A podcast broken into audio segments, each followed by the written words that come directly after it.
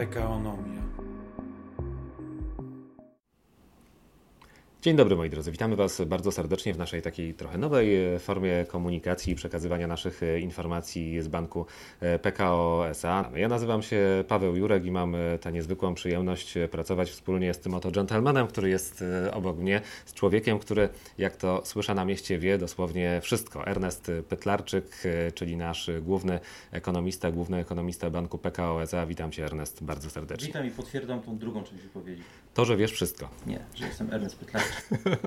Ernest, no bo ja słyszałem, że, że wiesz wszystko, niektórzy ponad Cię nawet pytają o to, jakie będą wyniki e, Totolotka jutro. Znasz odpowiedź? Jak Podpowiesz? Jak najbardziej.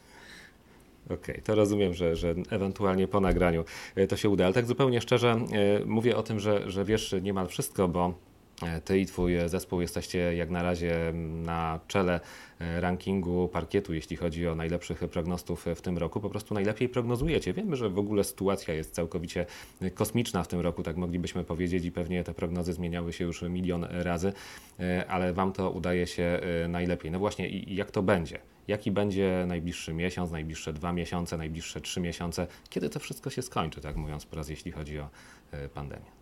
Tak, rzeczywiście dotknąłeś takiego problemu e, częstej zmiany prognoz i ona w tym roku, ten problem jest szczególnie palący. E, można powiedzieć, że e, ta trajektoria, ścieżka pandemii, ona absolutnie determinuje, co się dzieje w gospodarce i ekonomiści dość mocno pozmieniali te, te prognozy. No przede wszystkim najpierw był olbrzymi strach, jak się zaczęła pandemia mhm. i nawet dwucyfrowe spadki produktu krajowego brutto. Potem okazało się, że to nie jest tak, że tylko jest pandemia, bo jeszcze jest jeden gracz w pokoju, to jest e, rząd, to jest bank centralny, a więc ten tak zwany policy response był bardzo istotny. No a teraz jesteśmy w tej drugiej fali. Ta druga fala była rzeczywiście oczekiwana, ale ja się nie zgodzę z tym, co w mediach e, jest powtarzane, że absolutnie była oczekiwana w takiej formie. Ona we, w całej Europie intensywność tej drugiej fali y, absolutnie wszystkich zaskoczyła.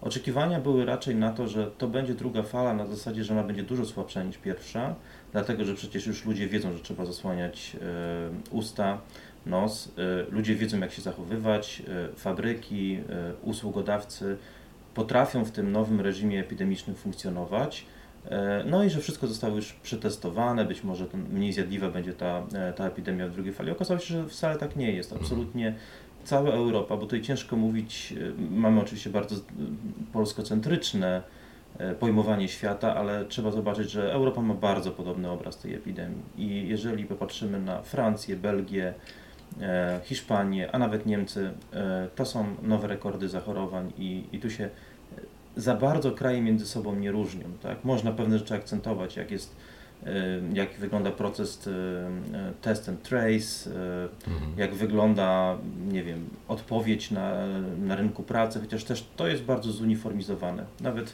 programy e, pomocowe w Europie e, opierają się na bardzo podobnych założeniach.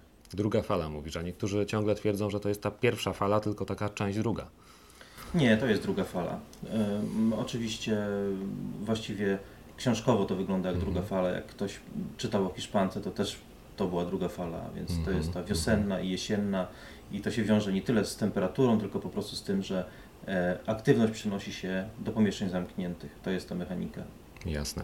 E, ale ta druga fala, y, niedawno pokazywałeś y, na Twitterze e, wykres y, PKO Trackera. To jest coś takiego, co pokazuje aktywność gospodarczą i ta druga fala jednak pokazała, że to tąpnięcie przede wszystkim było znacznie płytsze, czy może nawet zdecydowanie płytsze i zdecydowanie na pewno też wolniejsze, czyli co? Jest jednak trochę lepiej niż wiosną. E, gospodarczo jest na pewno lepiej, dlatego że wiosną mieliśmy do czynienia z czymś, co jest kompletnie nieznane i ten lockdown, zresztą słowo, które się już zadomowiło w języku polskim, e, no był bardzo dotkliwy, to był totalny lockdown. To, co e, teraz mamy, to jest taki, można powiedzieć, e, miękki lockdown. Pół lockdown. Pół lockdown, miękki lockdown. I zasadnicze różnice są takie, że nie ma takich ograniczeń dla poruszania się, czyli właściwie nie ma tej godziny policyjnej. Mhm. Nie mamy ograniczeń związanych z takim ruchem transgranicznym, albo one są bardzo niewielkie, czyli ten eksport towarów i tak dalej funkcjonuje. Europa się inaczej zachowuje, bo w Europie produkcja cały czas jest kontynuowana, działają zakłady produkcyjne. W, pierwszej, w pierwszym lockdownie tego nie było. I co jest dość istotne, cały czas te dzieci w wieku przedszkolnym, one chodzą do szkoły. To jest istotne z punktu widzenia opieki nad tymi dziećmi, no bo wiadomo, że Mhm. jeżeli no, ta opieka musiała być zapewniona przez rodziców, wówczas mamy do czynienia z dużo większym wyzwaniem dla pracodawców. A więc to są te różnice i one się przekładają na to, że y, no, aktywność gospodarcza jest większa. Y, Druga sprawa jest też taka, że bardzo y, aktywne było państwo w pierwszym lockdownie i jak popatrzymy na sytuację przedsiębiorstw, to przedsiębiorstwa mają olbrzymią poduszkę płynnościową, a więc też prawdopodobnie e, obawy o jakąś kontynuację, o, o, o e, możliwości kontynuacji działania wśród przedsiębiorstw są inne. To jest przede wszystkim e, kryzys, który jest mocno branżowy, a więc tak jak w pierwszej fazie, tak i w drugiej fazie przede wszystkim usługi. No a różnica jest taka, że wiele zakładów produkcyjnych teraz po prostu produkuje, dlatego że te kanały eksportowe są drożne, nie ma przerwania łańcuchów dostaw, więc to jest ta różnica. E, I patrząc na wskaźniki e, takie konsumenckie, e, sentymentu, no jednak ludzie się mniej boją, mimo że dużo bardziej Mhm. poważna jest sytuacja epidemiczna, ludzie się mniej boją, a więc stąd też to pogorszenie koniunktury jest po prostu płytsze, ono jest bardziej, można powiedzieć, stonowane e, niż w pierwszej fazie. To tak wnioskuję, nie wiem czy słusznie, że trochę przyzwyczailiśmy się niestety, czy może stety jednak do, do życia z COVID-em i e, wiemy, że jest obok nas, no ale trudno, życie się toczy. Myślę, że dokładnie tak, że to jest, e, to jest e, takie pojmowanie świata. E, Tutaj nie chciałbym się za daleko zapuszczać na tematy, które są e, mi niezbyt bliskie, ale myślę, że w sytuacji wojny tak samo jest, że najpierw jest szok, a potem też nawet dzieci się rodzą, a więc e, to jest jakieś takie bardzo ludzkie takie pojmowanie rzeczywistości i pewne relatywizowanie. Wszystko idzie swoim rytmem. E, Ernest, e, przeglądasz Twittera, jesteś tam bardzo aktywny, zresztą masz wiele danych, wiele statystyk, z których wyciągasz e, wnioski. Być może osoby, które nas słuchają, takiego, takiej wiedzy nie mają. Natomiast wystarczy przejrzeć Twittera w ciągu jednego dnia, aby e, dowiedzieć się, że z Polską jest albo bardzo dobrze, najlepiej w Europie, albo bardzo źle, najgorzej w Europie. No i tutaj pytanie do Ciebie. Jak jest? Jak Ty byś na to spojrzał? Ja myślę, że w takich e, statystykach, które są najszerzej używane do porównań, czyli na przykład PKB, myślę, że to jest miara dość, e, Mhm. e, dość powszechnie akceptowana, no to jak popatrzymy na PKB i e, jak to PKB się od początku roku zachowuje, no to my jesteśmy prawdopodobnie na podium, a więc e, płytka recesja, mocne, mocne odbicie w trzecim kwartale, oczywiście gra się toczy dalej, bo już jesteśmy w czwartym kwartale, ale y, ta gospodarka sobie zdecydowanie najlepiej, najlepiej poradziła, albo prawie najlepiej w Europie. Tak samo jak popatrzymy na rynek pracy, też prawie najlepiej sobie się poradziła, po sobie poradziła. I teraz są e, te dodatkowe odcienie e, gospodarki, a więc ktoś może powiedzieć, że mamy inflację wysoką. Rzeczywiście ta inflacja jest e, prawdopodobnie obecnie najwyższa w Europie. No ale to jest y, wypadkowa tego, że sytuacja na rynku pracy po prostu jest tak dobra, że, ma, że rynek pracy i konsument jest tak silny, że są w stanie udźwignąć y, przeniesienie tych cen, y, wyższych cen y, związanych z reżimem sanitarnym y, na, właśnie na konsumenta. Więc to jest taki, można powiedzieć, niemiły skutek, ale on się trochę, trochę jest wypadkową tego, że po prostu różnimy się od Europy, że dużo silniejsza jest ta gospodarka, dużo silniejszy jest rynek pracy. No Europa, jak wiadomo, pogrążyła się w deflacji. To tak sobie przypomnijmy. Początek roku, jakie prognozowałeś PKB całoroczne dla Polski? Około 4%. A teraz?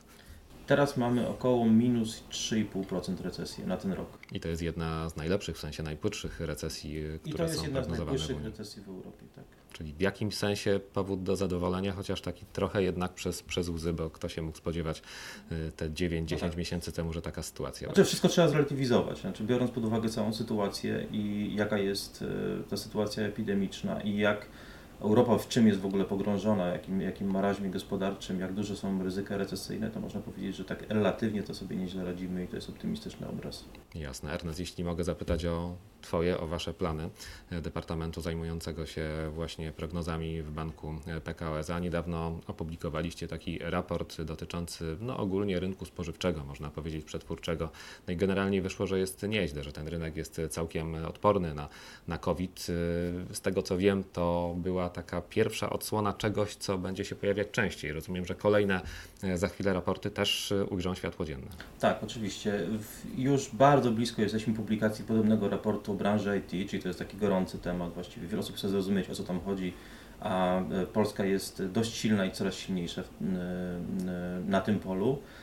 Przyjrzymy się też rynkowi pracy i to takim, w takim ujęciu europejskim. Jakie są programy pomocowe, jakie są recepty na rynek pracy na przyszłość. E, podsumujemy to, co się, to, co się wydarzyło, a więc no jesteśmy, e, można powiedzieć, trzymamy rękę na pulsie i chcemy, żeby ten wizerunek tego banku stał się taki, jaki powinien być, czyli taki bardzo ekspercki. I, i to jest, można powiedzieć, nasz cel na najbliższy czas. No to w takim razie coś możesz zdradzić odnośnie IT? Dobrze jest, źle, czy zostawiamy to na później? Do przeczytania. Do przeczytania. Dobrze, moi drodzy, no to w takim razie, e, jak słyszeliście niebawem, e, kolejne bardzo ciekawe raporty, więc zachęcamy Was do tego, żeby je śledzić. Twitter na przykład wskaże stronę internetową e, u nas w banku, gdzie można podejrzeć te wszelkie prace, które wykonuje Ernest wraz ze swoim zespołem. To są naprawdę ciekawe opracowania, więc serdecznie zapraszamy. No i cóż, dziś jakby kończymy pierwsze koty za płoty, bo to nasze pierwsze spotkanie właśnie w tej formie, ale chcemy spotykać się z Wami częściej, więc zachęcamy, żebyście byli z nami. Będziemy starali się analizować to, co się wydarzy i to, co ewentualnie będziemy wiedzieli, że się nie wydarzy. To o tym też rzecz jasna będziemy starali się mówić też w naszych kolejnych y, odcinkach.